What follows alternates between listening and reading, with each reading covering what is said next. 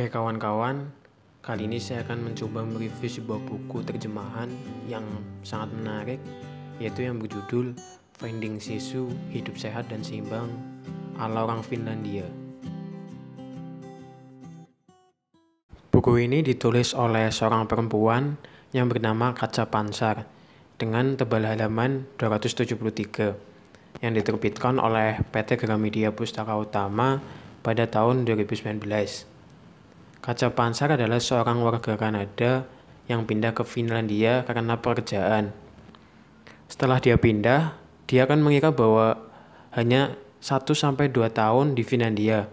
Namun dia malah terlanjur cinta kepada gaya hidup orang Nordik yang kemudian dia hidup, menikah, dan memiliki anak di sana. Sebelum lanjut lebih dalam lagi, mungkin kawan-kawan bertanya, apa sih itu sisu? Dan juga apa sih itu orang Nordik? Oke, jadi sisu yaitu ketangguhan unik khas warga Finlandia saat menghadapi kesulitan. Atau bisa dibilang semangat pantang menyerah orang Finlandia dalam menghadapi masalah. Lalu ada Nordik. Apa sih itu Nordik? Nordik yaitu istilah bagi negara-negara bagian Eropa Utara yang di antaranya yaitu ada Finlandia, Swedia, Denmark, Norwegia, dan lain-lain. Kaca Pansar waktu hidup di Kanada pernah didiagnosa terkena depresi atau stres karena beberapa sebab. Setelah dia pindah ke Finlandia, dia pernah melihat tiga orang laki-laki yang akan menuju dermaga dan ternyata tiga orang ini akan berenang di air es dan padahal waktu itu sedang musim dingin yang ternyata menurut orang Finlandia itu suatu cara dalam meningkatkan daya tahan tubuh dan juga menghilangkan stres. Dari situlah muncul pertanyaan dari benak seorang kaca pansar tentang kebiasaan orang Nordik yang menurutnya dapat membantu dia untuk menemukan sisu. Saya akui dalam mendalami kebiasaan orang Nordik sangat luar biasa karena dia mempertanyakan kebiasaan-kebiasaan orang Nordik kepada orang yang sudah melakukan penelitian, riset, dan terpercaya. Mungkin kawan-kawan bertanya, apa saja sih kebiasaan orang Nordik selain berenang atau berendam di air es pada waktu musim dingin? Jadi kebiasaan orang Nordik selain itu ada sauna, terapi alam, pola makan, bersepeda, hidup minimalis, dan juga yang paling penting kebiasaan orang Nordik yaitu penanaman sisu sejak dini. Oke, dari kebiasaan orang Nordik yang pertama, yaitu berenang di air es atau berendam pada waktu musim dingin. Sesuai kejadian kaca pansar melihat tiga orang laki-laki yang berenang, akhirnya dia mencoba, namun hanya dengan berendam, karena baru pertama kali. Namun setelah beberapa minggu, dia sudah mampu berenang selama 30 detik. Walaupun berenang selama 30 detik sampai 1 menit, memiliki manfaat yang luar biasa, Bahkan, menurut penelitian, berenang pada saat musim dingin dapat menghilangkan stres, karena dengan kondisi dingin dapat melepas hormon stres. Selain itu, juga dapat menghilangkan lelah dan meningkatkan daya tahan tubuh. Yang membuat kaca pansar terkagum selain berenang di musim dingin, yaitu tentang warga-warga yang berenang di situ. Warga-warga yang berenang di situ tidak mengenal umur, bahkan lansia umur 70 tahunan pun berenang di air es yang sedingin itu, yang kurang lebih biasanya mencapai 4 derajat Celcius. Itulah yang membuat kaca pansar merasa bahwa orang Finlandia dapat mematahkan sesuatu yang dianggap mustahil dilakukan. Di situlah sisu mulai dilatih karena dapat melakukan sesuatu di luar batas diri manusia, yang malah kegiatan tersebut memiliki banyak manfaat. Kaca pansar sangat tertarik dengan terapi musim dingin ini. Terbukti, dia sangat penasaran dan menanyakan manfaat melalui orang-orang yang terbilang sudah berpengalaman dengan kegiatan ini, yang di antaranya ada profesor, dosen, dan juga membaca hasil-hasil riset tentang terapi musim dingin. Namun, jika ada orang yang pertama kali berenang di air es dan memiliki riwayat penyakit yang beresiko, lebih baik berkonsultasi ke dokter terlebih dahulu. Lalu ada kebiasaan orang Nordik yang lainnya, yaitu bersepeda. Jadi, di sana sudah disediakan jalur khusus untuk bersepeda. Bahkan kaca pansar kaget dengan teman sekantornya yang diberi tugas di luar dan diberi uang taksi untuk perjalanan menuju tempat tersebut. Namun temannya ini malah lebih memilih untuk bersepeda saja. Itulah yang membuat kaca pansar bertanya-tanya. Dan ternyata Bersepeda dipercayai dapat mengatasi banyak masalah, mulai dari efek gaya hidup pasif, pereda stres, memperbaiki suasana hati, dan lain-lain. Di Finlandia, warganya lebih memilih untuk bersepeda, entah itu hanya sekedar olahraga, bekerja, sekolah, berbelanja, dan lain-lain. Di sana pun bersepeda menjadi suatu kebiasaan dan tidak mengenal musim. Ini sangat menarik sekali, karena menurut saya di Indonesia pun bersepeda sekarang sedang ramai-ramainya. Semoga tidak menjadi sebuah tren saja, namun dapat menjadi sebuah gaya hidup ataupun kebiasaan. Karena banyak manfaat yang bisa dihasilkan dari bersepeda. Di Finlandia, bersepeda sudah dilakukan sejak kecil. Mungkin para orang tua tidak khawatir karena di sana sudah ada jalur khusus untuk sepeda. Berbeda dengan Indonesia. Wajar saja karena di Indonesia pun belum ada jalur khusus untuk sepeda, sehingga orang tua pun khawatir dengan anaknya yang bersepeda di jalan raya. Oke kawan-kawan, untuk selanjutnya kita sambung di segmen kedua.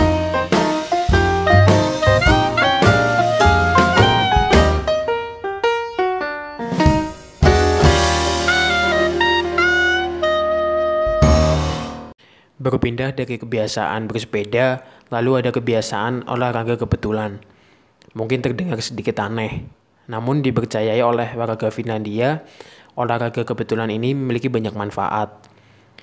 Apa sih olahraga kebetulan itu? Olahraga kebetulan yaitu olahraga yang dilakukan di kehidupan sehari-hari. Contohnya, membersihkan halaman rumah, mengangkat perabotan, mencuci piring, dan lain-lain. Itu sebuah olahraga yang tanpa kita sadari dapat bermanfaat bagi tubuh kita. Jadi buat kawan-kawan yang sering merasakan kegiatan ini, lanjutkan saja, bukan malah dihindari, karena gerakan-gerakan kecil pun bermanfaat bagi tubuh. Selanjutnya ada sauna. Kegiatan ini berhubungan dengan berenang di musim dingin tadi.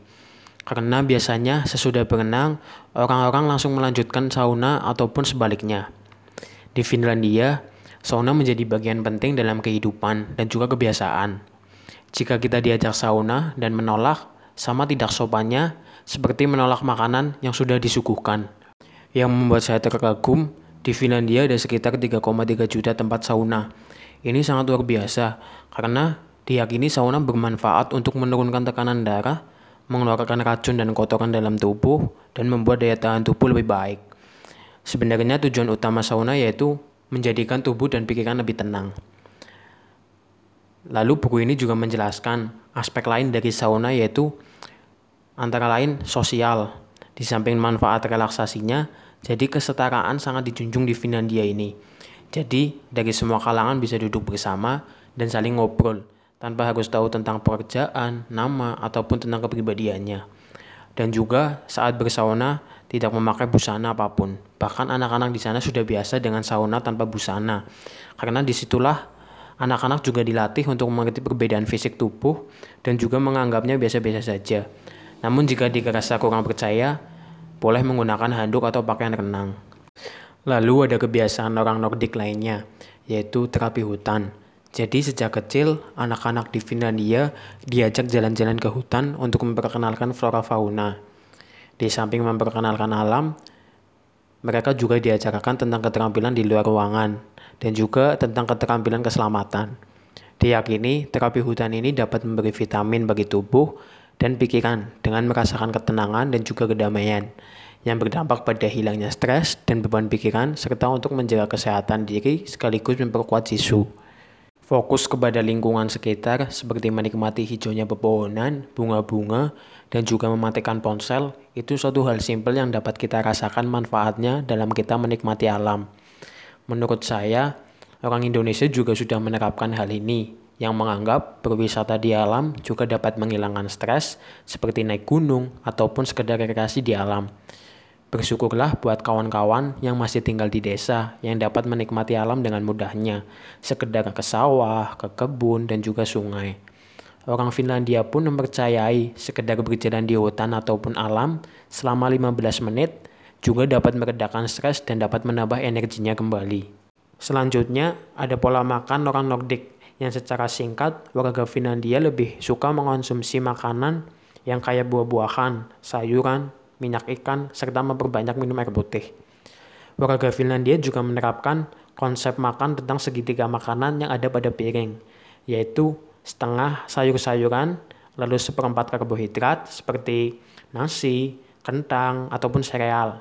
Lalu yang seperempatnya lagi diisi dengan ikan ataupun kacang atau biji-bijian. Kebiasaan orang Nordik itu menikmati alam di hutan ataupun kebun. Jadi di samping menikmati alam, mereka juga dapat memetik buah-buahan, entah itu jamur, tanaman bumbu, kacang-kacangan, dan lain-lain. Karena di Finlandia juga tersedia lahan publik yang bebas untuk dinikmati. Di samping ada juga kebun milik sendiri. Lalu hasil mengambil dari kebun itu diolah dan dinikmati. Ini contoh yang luar biasa dari sisu do it yourself. Mereka dapat menikmati hasil bumi dengan caranya sendiri, mengolah dan mengonsumsinya sendiri. Ada minimalisme orang Nordik. Jadi secara singkat, Orang Nordik lebih suka memperbaiki barang bekas yang ada sebelum membeli barang yang baru, karena meyakini bahwa sedikit itu lebih baik. Dengan barang yang lebih sedikit, rumah terasa nyaman, perawatan-perawatan barang lebih mudah, dan juga hemat keuangan.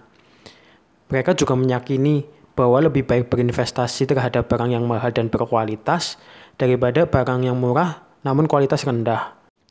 Jadi, menurut saya, sisu adalah sebuah keberanian dalam mengambil keputusan, pantang menyerah jika menghadapi masalah, keluar dari batasan-batasan diri manusia, dan juga mencoba hal-hal baru. Sisu juga bisa ditingkatkan dengan hal-hal seperti di atas atau kebiasaan orang Nordik. Namun, kita sebagai orang Indonesia tidak terpatok dengan hal itu dan bisa mengambil kebiasaan orang Nordik yang bisa kita terapkan dalam kehidupan sehari-hari. Dan menurut saya, semua orang dapat menerapkan sisunya sendiri-sendiri dan dengan caranya sendiri. Menurut saya, buku ini sangat bagus buat kawan-kawan yang sedang ingin menerapkan hidup sehat dan seimbang. Temukan hidup sehat dan seimbang dengan caranya masing-masing, agar kehidupan kita berjalan lebih baik.